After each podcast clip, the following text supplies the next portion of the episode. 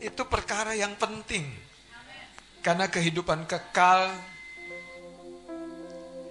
kehidupan kekal yang engkau dan saya terima adalah kehidupan yang engkau jalani bukan nanti. Tapi ketika engkau sedang ada di muka bumi ini, kehidupan kekal itu, kehidupan ilahi itu, kehidupan yang Tuhan Yesus sudah sediakan, kehidupan yang Tuhan Yesus sudah peroleh melalui kemenangannya di kayu salib adalah kehidupan yang diberikan menjadi sebuah milik yang kau terima secara cuma-cuma. Amin. Nah, saudara, kita bersyukur bahwa Natal ini akan membawa satu pesan yang mengingatkan kita bahwa pandemik ini tidak perlu kita besar-besarkan. Ya, kalau engkau dan saya masih boleh bertemu, kita boleh beribadah semua karena Tuhan mau membawa kita tidak terkungkung dengan berbagai sebuah berita, sebuah image yang menakutkan, mengkhawatirkan. Tetapi engkau dan saya memiliki satu kehidupan yang di dalam kehidupan itu ada pengharapan yang pasti. Haleluya. Ya, puji Tuhan. Mari kita akan lihat dari Matius pasal yang ke-21. Kita akan belajar dengan satu tema. Bagaimana mengakhiri lebih kuat daripada kita memulainya. How to finish stronger than you start. Matius 21 ayat 28.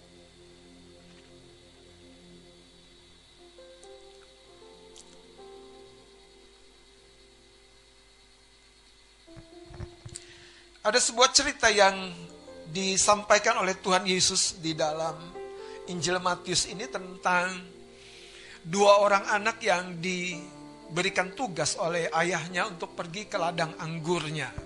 Kita akan lihat dari ayat 28 ya, kita baca bergantian. Saya ayat 28, Bapak Saudara sekalian ayat 29. Demikian seterusnya sampai ayat 32, perumpamaan tentang dua orang anak. Tetapi apakah pendapatmu tentang ini? Seorang mempunyai dua anak laki-laki. Ia pergi kepada anak yang sulung dan berkata, Anakku, pergi dan bekerjalah hari ini di dalam kebun anggur.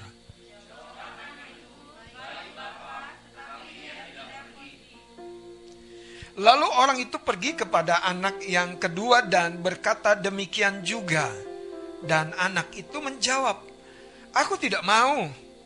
Tetapi kemudian ia menyesal lalu pergi juga.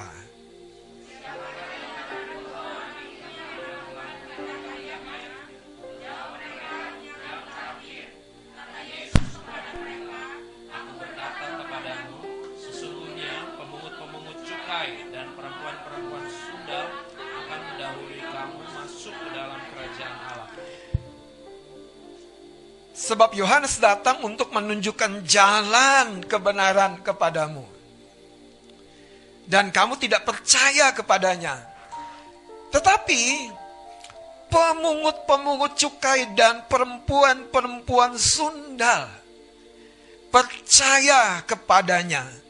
Dan meskipun kamu melihatnya, tetapi kemudian kamu tidak menyesal dan kamu tidak juga percaya kepadanya. Saudara, kisah ini sering kali menjadi satu panutan di dalam Alkitab yang Yesus pakai tentang betapa sering kali saudara Israel, umat pilihan Allah yang pertama-tama sebetulnya dipilih dan ditebus secara lahiriah. Mereka dibawa keluar dari Mesir, mereka ditebus dari rumah perbudakan. Di Mesir itu mereka uh, jadi budak, di, di, ditugaskan untuk bekerja secara paksa. Dan ketika mereka ditebus, dibawa keluar oleh Musa dalam dalam rencana Tuhan menuju sebuah tanah perjanjian, tanah Kanaan. Itu gambaran engkau dan saya yang hari ini dibawa keluar, ditebus oleh Tuhan dari dosa kepada kehidupan yang kekal. Pertanyaannya, apakah kita saudara uh, percaya? Percaya. Coba kita lihat pada ayat yang ke-28. Tuhan kita memulai dengan sebuah ungkapan yang dekat sekali. Dia berkata begini, "Tetapi apakah pendapatmu?" Yesus sering kali bicara ke hati kita. Jadi biarkan hati kita yang memberi pendapat. Bukan hanya dia yang menyampaikan banyak hal. Dan ini sebetulnya saudara yang yang menjadi kekuatan dari kebenaran Injil itu sendiri. Kenapa? Karena Injil bukan kebenaran yang jauh, tapi kebenaran yang begitu dekat di hati. Ketika engkau percaya, engkau akan mengalami dan melihatnya. Tapi sayangnya hidup ini saudara, sudah terbentuk begitu rupa supaya engkau dan saya tidak boleh cepat percaya. Kalau belum ada buktinya, jangan percaya. Kalau belum ada hasilnya, jangan percaya. Tapi justru Tuhan menekankan pada akhir daripada perikop ini, pemungut-pemungut cukai yang tidak belajar agama, perempuan-perempuan sundal yang tidak belajar Alkitab yang bukan tempatnya di gereja. Percaya kepada berita yang disampaikan oleh Yohanes Pembaptis. Tetapi, coba lihat saudara. Ayat yang ke-32, coba perhatikan. Karena ini Tuhan mau memberikan kontradiksi. Jadi kehidupan itu bukan seberapa banyaknya engkau dan saya tahu. Tapi ketika berita disampaikan, engkau percaya, engkau tangkap, saudara. Dan karena iman, karena kepercayaanmu itu, berita yang disampaikan kepadamu akan mendatangkan keajaiban, akan mendatangkan hasil. Karena berita yang disampaikan itu, Yesus anak Daud telah lahir. Gembala-gembala di padang penggembalaan percaya dan mereka berbondong-bondong meninggalkan dombanya dan mengunjungi bayi yang baru lahir itu. Percaya. Dan mereka mengalami kelahiran Kristus di hati mereka karena mereka percaya. Orang majus, saudara. Hanya melihat sebuah tanda di langit bintang. Tapi percaya dan mengikuti. Ayat 32. Yohanes datang untuk menunjukkan jalan kebenaran kepadamu. Ini Yesus mengutip sebuah kisah di mana Yohanes Pembaptis berkhotbah dan menyampaikan jalan kebenaran. Kita dapat temukan di dalam Matius pasal 3 ya dan kamu tidak percaya kepadanya, tidak percaya kepada Yohanes Pembaptis. Tetapi pemungut-pemungut cukai dan perempuan-perempuan sundal percaya. Percaya. Bagaimana di akhir tahun ini kalau kita lihat berapa banyak hasil yang telah kita capai. Kemajuan berapa banyak yang kita telah hasilkan Kadang-kadang kita berkata, Tuhan, aku kok masih begini-begini aja. Statusku kok masih begini-begini aja. Status yang mana coba colek kanan kirinya? Status yang mana gitu? Saudara, ini berita baiknya. Tuhan yang merubah perempuan-perempuan Sunda, Tuhan yang merubah pemungut-pemungut cukai, dia Tuhan yang sama yang mampu dan mau merubah hidup kita, katakan amin. Dan dia sedang melakukan prosesnya melalui berita Injil yang dia sampaikan. Ketika engkau menangkapnya seperti perempuan Sunda dan pemungut cukai, percaya terjadi sesuatu dalam hidup mereka. Saudara, ini menarik sekali. Kenapa? Karena banyak orang memulainya dengan begitu antusias. Memulainya dengan begitu menggebu-gebu. Tetapi ketika saudara menjelang garis akhir, menjelang garis finish, kita seperti kehilangan antusias kita. Kenapa saudara? Karena sepertinya berita yang kita percayai itu belum mendatangkan hasil. Saudara justru pada cerita sederhana ini, Tuhan mau menunjukkan rahasianya. Kenapa kita tidak mengalami sebuah campur tangan Tuhan? Karena kita belum mencapai satu kualitas hati, satu keadaan hati yang percaya. Kenapa kita belum mengalami satu kualitas hati, keadaan hati yang percaya? Karena kita belum bertobat. Kita belum berbalik dari jalan kita. Kita mau mengandalkan Tuhan, tapi ketika kesusahan datang, pikiran-pikiran manusia daging kita yang terus-menerus menggerakkan kita. Kita tidak meluangkan waktu, saudara, dengan dengan sungguh-sungguh sebagai sebuah bukti bahwa kita berubah mencari Tuhan.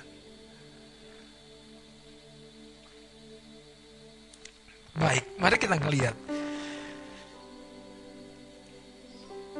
Ayat yang ke-29, jawab anak itu, baik Bapak. Jadi kan bapaknya bilang sama si sulung, sulung pergi dulu bekerja hari ini di kebun anggur.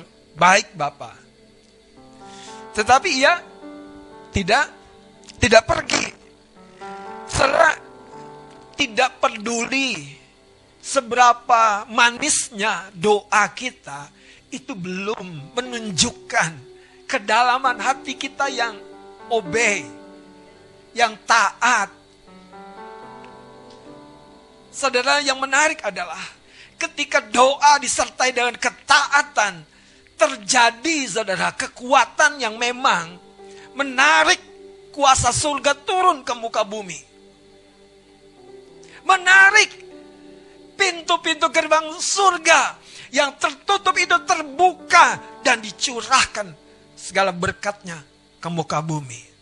Alkitab mencatat saudara dalam Malaki pasal 3 ayat 10 ketika kita membawa kembali kepada perbendaharaan rumah Allah persepuluhannya kita terima Tuhan sampai bilang uji apakah aku tidak akan membuka tingkap-tingkap di langit jadi ketaatan kita membawanya itu menghasilkan saudara lawatan ke surga, maka surga akan menghujani kita dengan berkatnya. Haleluya.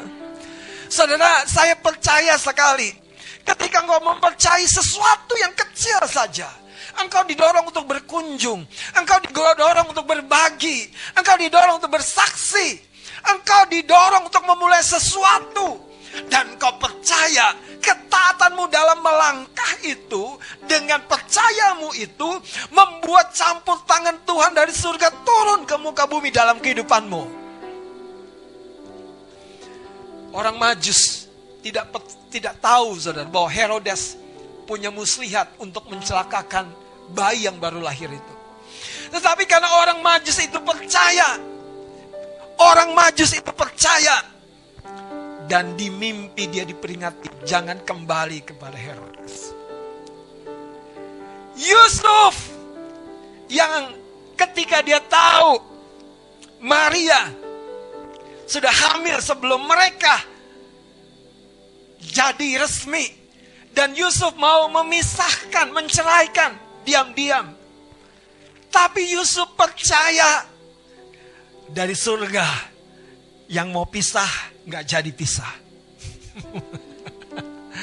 Anda tahu surga tuh nggak pernah diam diri saudara. Nggak pernah kosong. Nggak pernah saudara. Tuhan sampai menginterupsi Yusuf. Waktu di, di tidurnya itu, Yusuf, itu jodoh yang terbaik buat kamu. Hah? Yang itu Tuhan. Yang hamil aku belum menikah. Coba kira-kira kalau logika manusia Yusuf itu. Tapi Yusuf itu seorang yang tulus. Seorang yang tidak apa namanya suka berargumentit sama Tuhan. Jadi dia manut aja.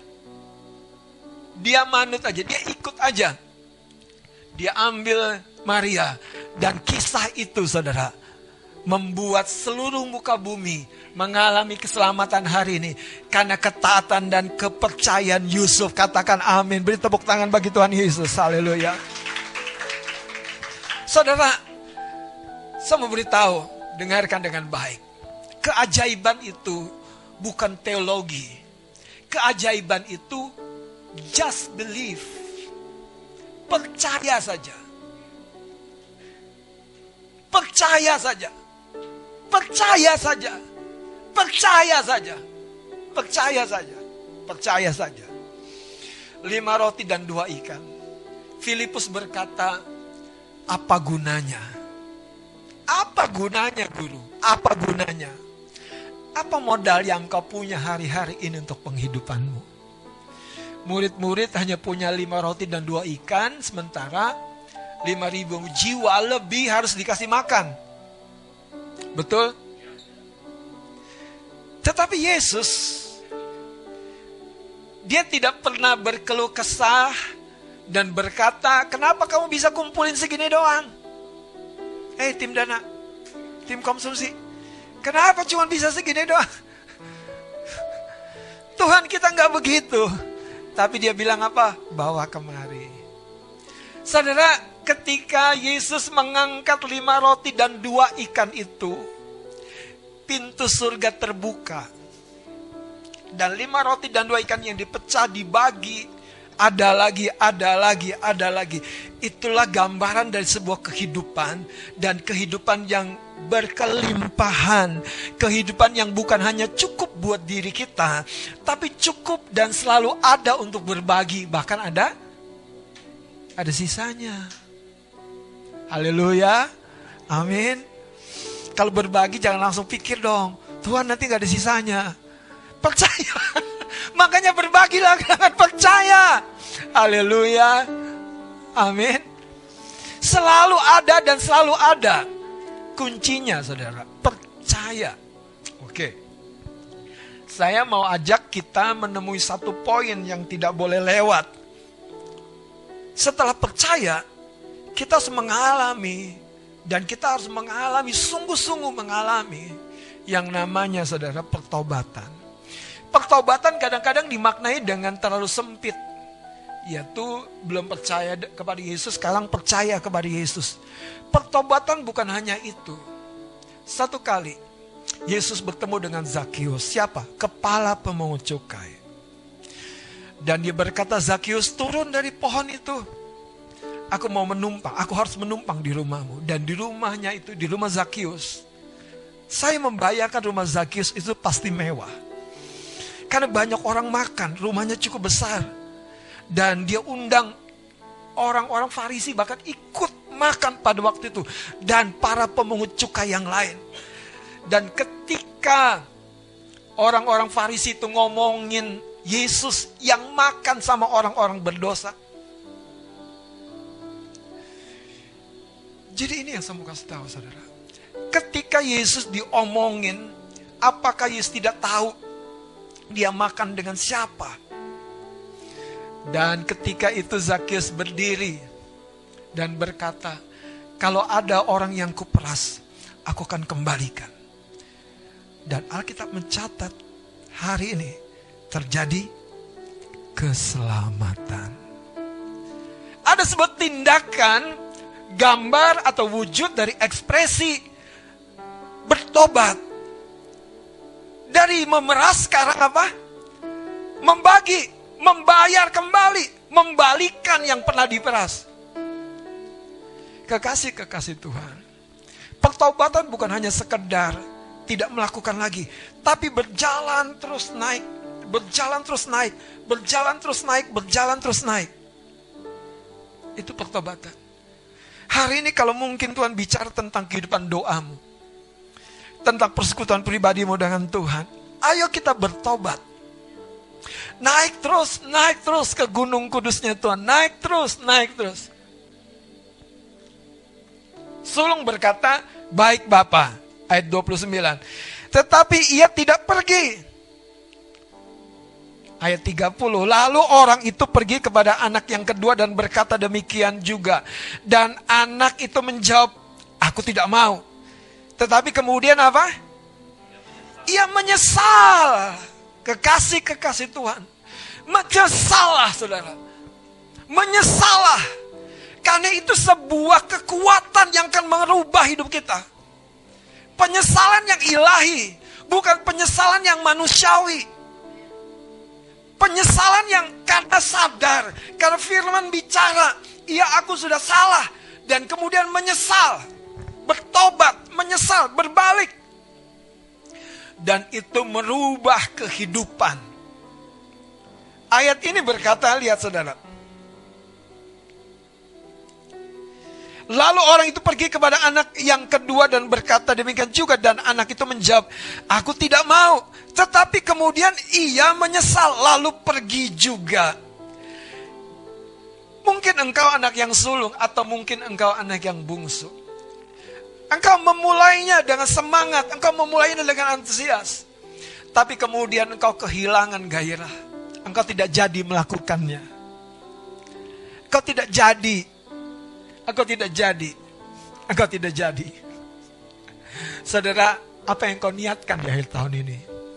Iya bang, banyak niat baikku bang. Wujudkan, colek kanan kiri. Wujudkan. Haleluya. Banyak niat baikku bang. Wujudkan. Itu tanda bahwa kita memulainya dengan baik dan mengakhirinya dengan lebih baik lagi. Katakan amin. Kami biasa baca Alkitab di rumah. Saya dengan istri saya baca Alkitab. Hampir finish lah. Dari awal sampai akhir sudah finish. Cuman ini mau lagi finish lagi. Cuman ya kami di rumah masa saya baca sendiri, istri saya baca. Kami sudah komitmen lah malam sebelum doa malam mau mau tidur kami sebelum doa dan istirahat tidur kami baca Alkitab dulu supaya kami bertiga saya dengan anak saya bisa baca Alkitab lebih konsisten. Satu hari kelewat, dua hari kelewat. Niat baik Pak Pendeta belum caspleng ternyata.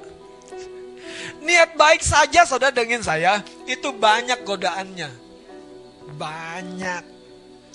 Makanya kalau punya niat baik, jaga hati-hati niat baik. Akhirnya saudara, ya udah. Yang paling paling membuat akhirnya terjadi adalah ketika semua kerumitan di pikiran ini dilepaskan. Kata nanti itu dilepaskan. Kata nunggu yang lain itu dilepaskan Ya sudah, kami mulai. Sebelum saya pasang alarm jam 10 baca Alkitab, doa, baru mau ngapa-ngapain, mau istirahat, jalankan. Para pasutri, kalau engkau rindu membangun mesbah di rumah tanggamu, jangan tunda. Jangan tunda. Haleluya. Mau ke rumah doa, ke Gunung Kudus Tuhan, jangan tunda. Mau puasa, jangan tunda. Karena tidak tahu kita saudara bahwa semuanya itu sedang membuka pintu-pintu gerbang surga. Haleluya. Saudara ketaatan kecil dari langkahmu itu akan menarik surga terbuka. Iya dan amin. Iya dan amin. Iya dan amin. Sebaliknya, ketidaktaatan kecil, yaitu apa? Penundaan. Ketidaktaatan kecil, yaitu apa? Tarsok. Kayaknya aku mau olahraga nih. Biar paling tidak ah, lebih fit. Biar lebih enak berdiri. Halo bapak-bapak.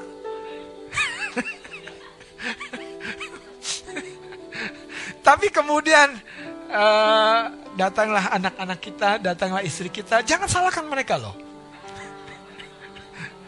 Bukan mereka masalahnya.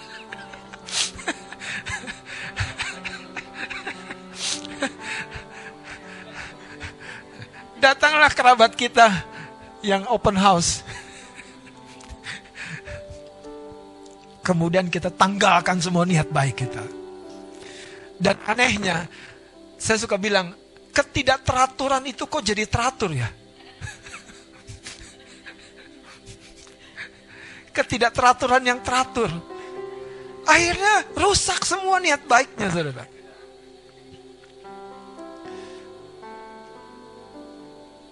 Sang bapak berkata kepada si bungsu, bungsu pergi dulu ke kebun anggur. Bungsu ini ternyata saudara, itu suka apa namanya? Suka ngeyel. Tapi yang menarik, orang yang suka ngeyel itu biasanya hatinya tuh bicara. Hatinya tuh suka ngomong, lu ngeyel jangan kelamaan, tapi pintu ketutup lo nggak bisa masuk ke surga lo. yang suka ngeyel itu itu seperti sejenis pemungut cukai dan perempuan Sunda. itu di hatinya ngomong. Makanya Yesus berkata di pada 28 bagian awal ini. Tetapi apakah pendapatmu? Jadi hati kita tuh ngomong sebetulnya. Ngomong. Dan itulah sebetulnya saudara kehidupan yang akan membawa engkau naik dan naik dan naik dan naik. 2022 akan sangat berbeda. Tapi itu dimulai hari ini. Masa depan itu sebetulnya adalah apa yang kita lakukan kepada hidup kita hari ini. Kalau hari ini engkau tidak melakukan apa yang harusnya kau lakukan buat hidupmu, buat dirimu, buat keuanganmu, buat pekerjaanmu, kita tidak akan menuai apa-apa di masa mendatang. Tidak. Yang kita tabur hari ini kita akan tuai esok. Tapi kalau kita tidak menabur apa-apa kepada tubuh kita, kesehatan kita, kita tidak menabur apa-apa kepada jiwa kita, pikiran kita, perasaan kita, kita tidak menuai apa-apa daripadanya. Dan ketika kita tidak menuai apa-apa, Tuhan berkata, bukan aku yang tidak memberkatimu. Bukan aku yang tidak memberkatimu. Saudara, bukan Tuhan yang tidak memberkatimu. Bukan sama sekali. Bukan sama sekali. Lihat cerita ini saudara ayat 31. Siapakah di antara kedua orang itu yang melakukan kehendak ayahnya? Jawab mereka. Waduh, paduan suara mereka. Yang terakhir.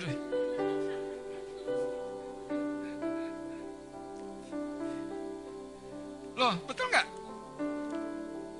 Betul nggak? Coba lihat, siapakah di antara kedua orang itu yang melakukan kehendak ayahnya? Bukan satu orang yang jawab loh. Jawab mereka. Yang terakhir. Kata Yesus kepada mereka juga. Aku berkata kepadamu sesungguhnya pemungut-pemungut cukai dan perempuan-perempuan sundal akan mendahului kamu masuk ke dalam kerajaan Allah. Masuk ke dalam perjanjian.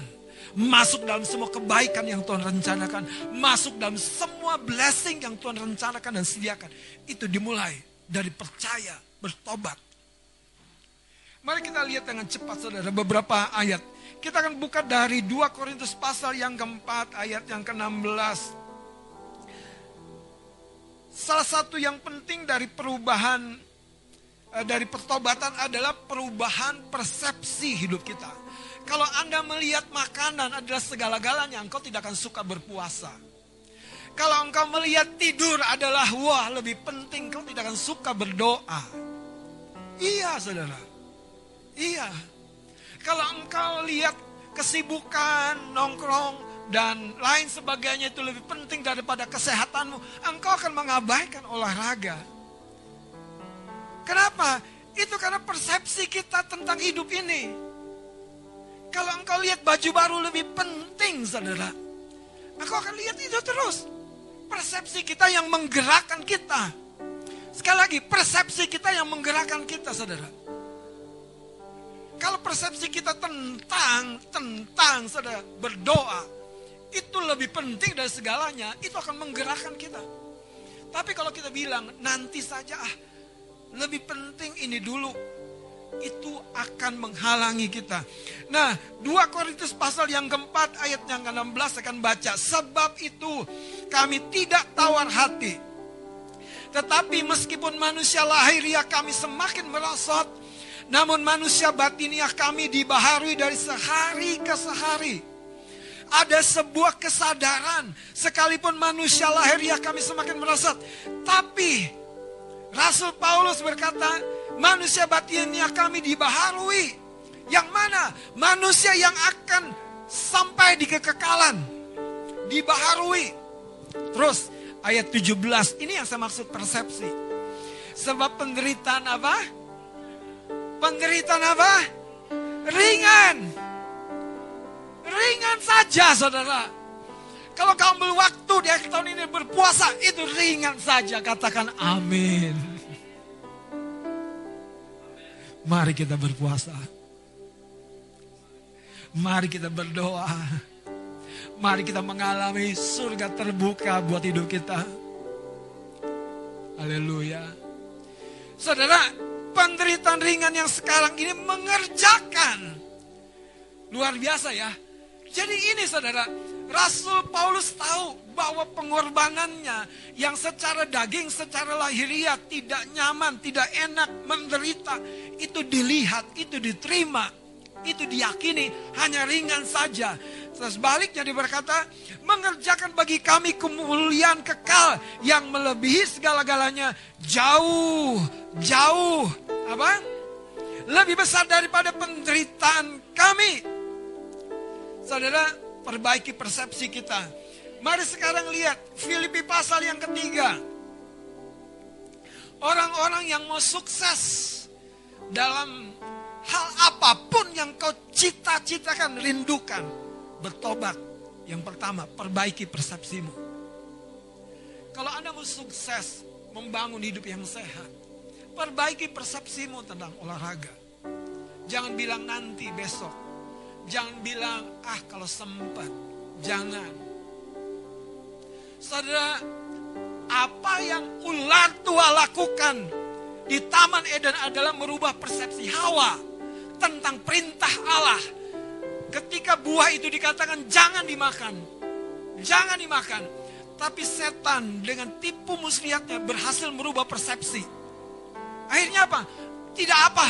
Tidak apa. Kenapa yang dibisikkan oleh setan? Allah tahu kalau kamu makan itu kamu jadi ngerti yang baik dan yang buruk. Ketika itu mulai masuk di pikiran mereka, Hawa kehilangan saudara. Hatinya yang terus sebetulnya terhubung kepada Tuhan. Hatinya mulai terhubung dengan pesan si ular itu.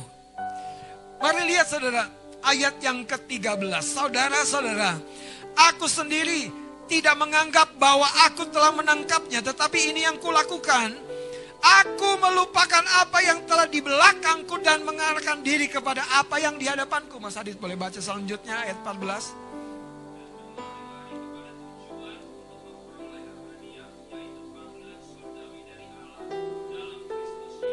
Lihat ayat 15-nya. Terus? Hah? Berhenti. Apa yang dimaksud kita yang sempurna berpikir demikian? Ternyata masalah kita tuh sering kali di persepsi. Cara berpikir kita. Kalau Anda mulai membiasakan terlambat, enggak apa-apa. Anda mulai menyerap itu ke dalam sistem tubuhmu. Waktu masih panjang kau akan selalu berkata nanti. Udah mepet, masih diizinkan. Udah terlambat, puji Tuhan masih ada bangku. Puji Tuhan, bangku yang biasa aku duduk, nggak ada yang duduk. Saudara dengerin saya, itulah cara-cara dunia dan cara setan. Membius engkau dengan pikiran-pikiran mafia yang lebih rendah dari yang seharusnya. Yang lebih rendah dari yang seharusnya. Tuhan memanggil kita jadi pelita di atas kaki Dian. Jadi sebuah contoh, jadi sebuah panutan. Kita dipanggil untuk jadi sebuah model. Katakan haleluya. Tepuk bawah kanan kirinya dong. Engkau dan saya model. Model. Model.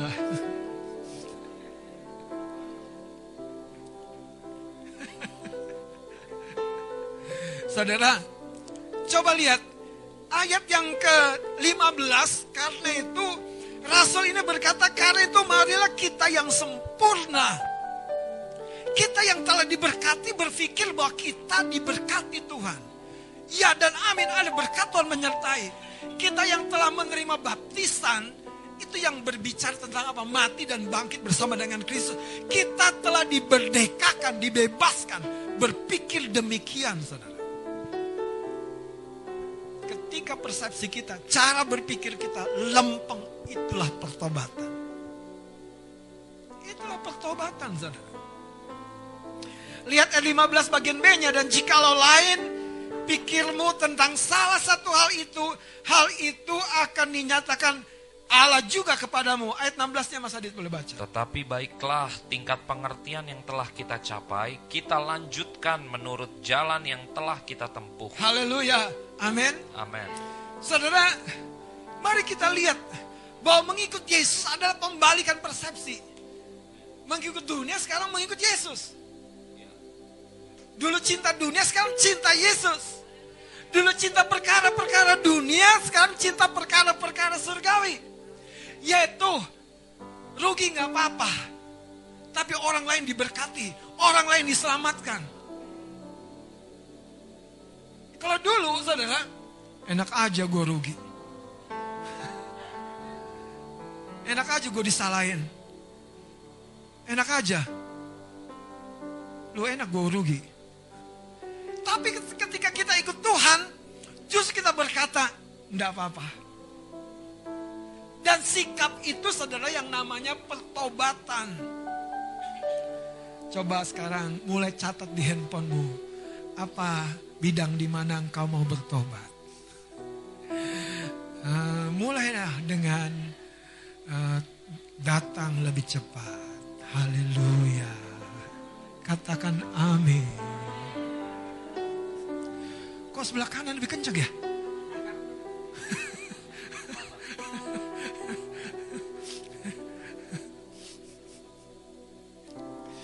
Biasanya memang para pelayan Tuhan itu lebih tersentuh.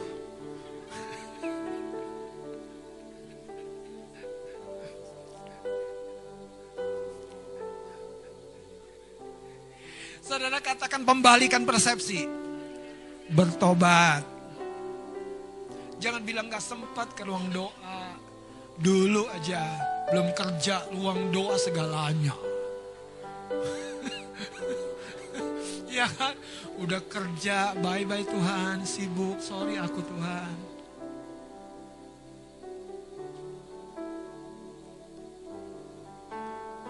Saya kadang-kadang seneng loh kalau dikunjungi oleh jemaat loh di rumah. Tapi dengerin, jangan hari raya. Kenapa? Kalau jemaat yang datang bukan hari raya, itu tandanya dia pengen dengar nasihat. Sorry, dengar baik-baik ya. Kalau jemaat yang datang bukan hari raya, itu tandanya dia pengen dengar nasihat. Kalau datangnya hari raya,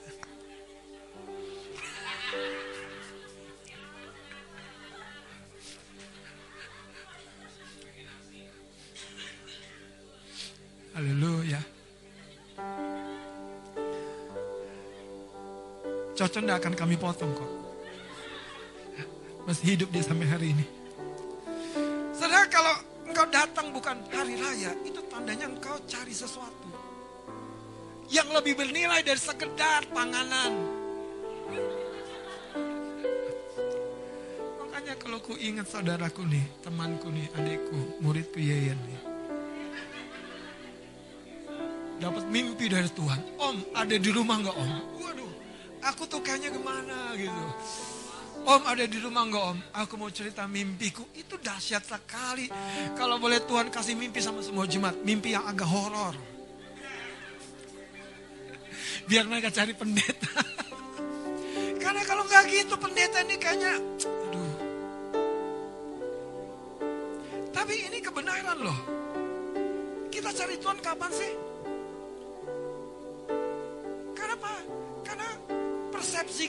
Saudara, persepsi kita sudah jauh lebih rendah dari yang seharusnya. Yesus bahkan tinggal tiga hari di Yerusalem, di bait Allah, hanya untuk mendengar, mendengar, bertanya, mendengar, bertanya dan mendengar. Dan ketika dia pulang, saudara, mungkin hatinya pikirnya mau meledak. Karena dia tahu kebenaran itu memerdekakan dia.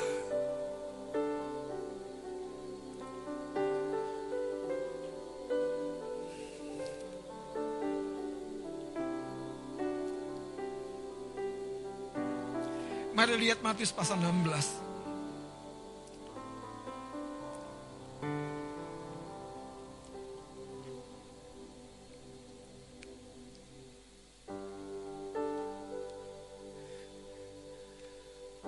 Mari kita akan bangkit berdiri.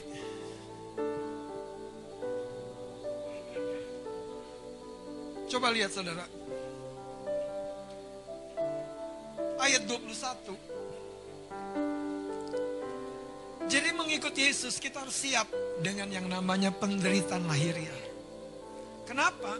Karena tubuh manusia daging kita nggak suka diajak doa, nggak suka diajak taat, nggak suka, saudara, nggak suka. Tapi demi kasih Tuhan, kita harus bersedia menyalipkan. Dan dengan cara itu, Tuhan akan membuka tingkap-tingkap di langit dan menggenapkan semua perjanjiannya. Lihat ayat 21 dari Matius pasal 16. Sejak waktu itu Yesus mulai menyatakan kepada murid-muridnya bahwa ia harus pergi ke Yerusalem dan menanggung banyak penderitaan dari pihak tua-tua, imam-imam kepala dan ahli-ahli Taurat. Lalu apa? Dibunuh dan dibangkitkan pada hari yang ketiga. Selanjutnya, tetapi Petrus menarik Yesus menarik. Yesus ke samping dan menegur dia katanya Tuhan kiranya Allah menjauhkan hal itu. Rohani sekali bahasa Petrus. Hal itu sekali-kali takkan menimpa engkau. Lanjutkan. Maka Yesus berpaling dan berkata kepada Petrus, Enyahlah, saudara lihat apa yang membuka pintu bagi setan, bagi iblis mencoba dan menggoda kita. Keinginan rasa amanmu, rasa nyamanmu, itu membuka pintu. Waktu kita tidak bersedia, saudara, untuk memasuki kemuliaan yang diawali dengan penderitaan. Lihat ayat ini. Berkata kepada Petrus 23, Enyahlah iblis, engkau satu batu sandungan bagiku. Apa artinya? Ini yang menghalangi kita kepada penggenapan. Ada batu yang membuat kita tersandung. Kita memulainya tapi tidak bisa mengakhirinya dengan lebih baik, lebih kuat. Saudara, hari ini hanya butuh sederhana. Rubah mindsetmu, rubah persepsimu. Engkau melihat hari Sabtu sebagai hari doa, bukan hari me ya me dengan Tuhan lah. Nah kalau kita ngomong emang doa berapa jam sih? Sisanya masih banyak, Anda mau ke mana, mau nonton, mau ngapain, masih banyak.